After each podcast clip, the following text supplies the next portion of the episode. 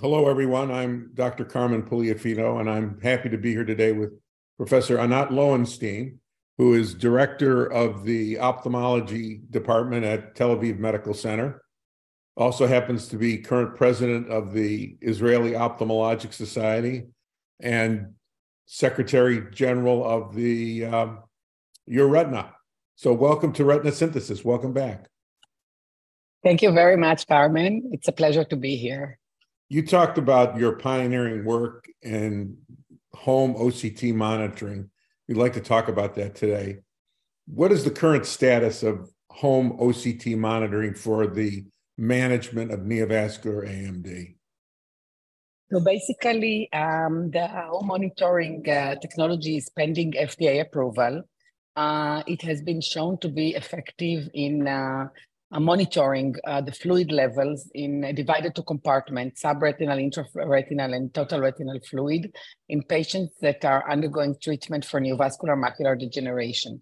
We've been able to show uh, pretty uh, surprising even results as to the ability of older people to use and operate this technology.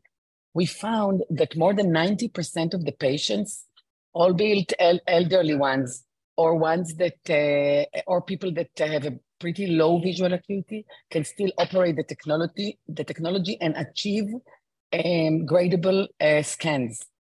We also uh, were able to see that the compliance to uh, continuous monitoring is pretty good and that uh, patients continue to do the test uh, more than five times a week.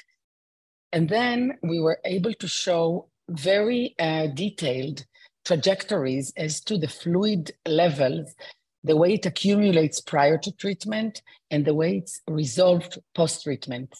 We can identify various patterns, people uh, in whom the, the fluid is uh, resolved fast, people in whom the fluid is resolved in a much slower manner. And it really also depends on the length of exposure to the fluid all these results show us the theoretical ab- ability of the home OCT to uh, give us a lot of data about the fluid levels in the patients. Currently, there are studies that are uh, conducted both by the DRCRnet and by pharma that are going to see if to all this monitoring and the exact the, the knowing exactly where the, when the fluid starts if it has finally an impact on, on visual acuity. Because uh, for the home OCT to be operational and be adopted by our community, we need to have either a decreasing burden by lowering the number of non-injection visits. So the patient will come only when the fluid accumulates and the threshold is achieved and his physician is alerted and he is alerted. Or if we'll have a final better visual acuity because the retina will be exposed to less levels or of fluid or less time of fluid, namely less fluid under the curve. So, what are the dynamics of some of the patterns that you've seen about fluid response, fluid accumulation, and fluid response, treatment response? So, it's very interesting. What we were able to see is that if the fluid exposure is longer, for example, if a patient, uh, we have an example of patients that uh, uh, the fluid started to accumulate uh, after, let's say, uh, five weeks of uh, after the injection, and they were scheduled for treat and extend visit, which was, let's say, three weeks later, and apparently they were expo- exposed to fluid in a too long a time. In these patients, the fluid um, the fluid resolution was also slower. Uh, we were also able to see that uh, in patients that get the treatment promptly, they actually uh, have a faster resolution of the fluid. Um, we didn't, we don't have a long enough term, a, a long follow up yet to say how this impacts visual acuity, but definitely we can show the differences in the exposure to fluid. We also have some, a few patients that are, were already treated according to the home technology. So they, at the minute the fluid started to accumulate, to accumulate, they were treated after two days. And um, in these patients, the resolution was much faster. Mm. What we what we did and what we uh, showed is that um, there is a really a, a big a, a, big difference if there is a slower uh, if the time until the treatment is done is longer. So so early intervention seems to be valuable. We, you know, Carmen, like we always say, whenever you treat earlier almost any disease, you get better results. We know that also baseline visual acuity is the most important biomarker for better potential visual acuity outcome, and it has been shown in the CATT trial and in many trials. So also early retreatment is probably very important. So how do you think, how do you see this system be used after approval? Or how do you use yeah. it now? In Israel, you have access to it. So how do you use it to manage patients in the real world? So actually in Israel, we only have it on research terms until now, but now we are going to do a collaboration with one of the HMOs and uh, a pharma company that is going to look at the whole digital health model. I think, Carmen, what you asked now is a very important question, maybe the most important one, because it's not enough to have a good technology. It's not enough to have the science uh, prove what we claim to say. We also need to think about actually looking at the whole uh, system as a new digital health model because you need to have three points of care. One is the patient. The patient needs to do a daily home OCT. The second is the monitoring center that gets all the OCTs that the patient mount, that the system mounted on a cloud. And the, the monitoring center is the one to make sure that there is an alert to the physician and to the patient, and that the patient is summoned to the physician also the monitoring center is, impo- is uh, responsible for providing the technology to the patient. The, the model is that the physician prescribes the technology to a, a suitable patient. It's not something you can go and buy in the supermarket.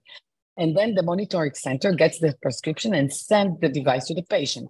He follows him with a 100 number or online to show him exactly how to operate the technology. And then he monitors his compliance uh, and uh, is also responsible for a very important point of reimbursement of the physician for his time. So the physician uh, is going to be reimbursed for uh, every patient that he has on the home OCT and also for uh, looking at the alert that, that he gets from the patients that are on the technology. And then the, the patient comes to the physician as, and continues as per the standard of care. So, um, will this, how will this be impacted by treatment approaches that have greater durability, like faricimab? How does that figure into the calculation? Yeah, this is another excellent question. Um, well, uh, uh, the longer the treatment interval, the more important is the home OCT because you know, with let's say with faricimab or with uh, eight milligram aflibercept, uh, we know that let's say 50 to 60 patients can go with a time interval of four months, and almost 80% can go with a time interval of uh, three months, but it's not all the patients. So for each individual patient, there is a different time interval. And if you want to send your patient for three months without seeing them, you want them to be monitored you don't want them to have fluids for a long time because you have a treatment that theoretically works three to four months. So the longer the treatment interval, the more important is the home monitoring. So what about uh, diabetic macular edema? So we actually have uh, some preliminary studies also looking at diabetic macular edema because the technology can detect fluid in nanoliters, fluid volume in nanoliters in all the compartments so uh, subretinal and intraretinal, and theoretically it can be also uh, important in diabetic macular edema. However, because in DME we are much more permissive for the fluid, uh, we think that it's less of an importance because you know if a patient is called to come, let's say uh, after a certain time, according to a treat and extend regimen, and he had intraretinal fluid for some time, it's not a disaster like it is in AMD. But definitely it will have a role once the longer acting drugs will be uh, will be used. Uh, it has a great potential of that too. Yeah, I mean the concept of the personalized treatment interval would fit in very nicely with home OCT because this is the ultimate way of calculating the PTI. Uh, absolutely, it's exactly it's exactly personalized, tailored to the patient medicine, and it is also. Uh, I think it it also uh, comes in a good time when we think every we think that a very important thing is to have patient centric care and that the patient takes responsibility of his treatment it's not anymore the patriarch- patriarchal uh, uh, medicine that we tell them what to do. They're also responsible to do the treatment, to do the tests, to monitor themselves. And I, I think nowadays it gets more and more attention. And many patient advocacy groups are, uh, are really enthusiastic about that as well. So, um, what is the underlying computer technology for doing the analysis of the fluid? Is there artificial intelligence involved? Oh yeah, absolutely. In the in the analysis of the of the fluid, there is AI involved. There is uh, there is a, um, a, machine learning facilitated uh, calculation of the fluid. Uh, there, it's a complicated uh, software that looks at that. I, I can even tell you that um, uh, um, I, many, many of the details are within the machine learning part and uh, the physician is not even exposed to this. It, I would not say it's a black box, uh, because we all know what we are looking for and we know, all know that there is segmentation and then calculation of the fluid, but the small details are uh, based on machine learning. No, this has been exciting. When do you think that um, this will be available in the United States? Any uh, any yeah. Yeah, so actually it is ready and it's already uh, used in uh, pharma trials, also in the United States, and then DR, and in the DRCR net trial, it's going to start uh, shortly. Uh, so the technology is available. It's just pending FDA approval. And the FDA approval uh, takes some time because of the issue of the final outcome. Uh, the FDA wants to see some kind of final outcome after a certain follow-up uh, that shows uh, that there is either a, some kind of better visual acuity or a lowering of the burden. Um, what is the network trial designed to do? Um, the network trial is designed to um, to compare standard of care without home monitoring to uh, to the monitoring with the home OCT uh, Uh, evaluating the final outcome. This is going to provide the ultimate response if it changes the final visual acuity, the number of injections, and so on. So, but so so the the this is a change in the in the practice algorithm in the sense that your research suggests that early treatment of fluid activation is beneficial so that the patients yeah, need patients need to come in at non-scheduled times.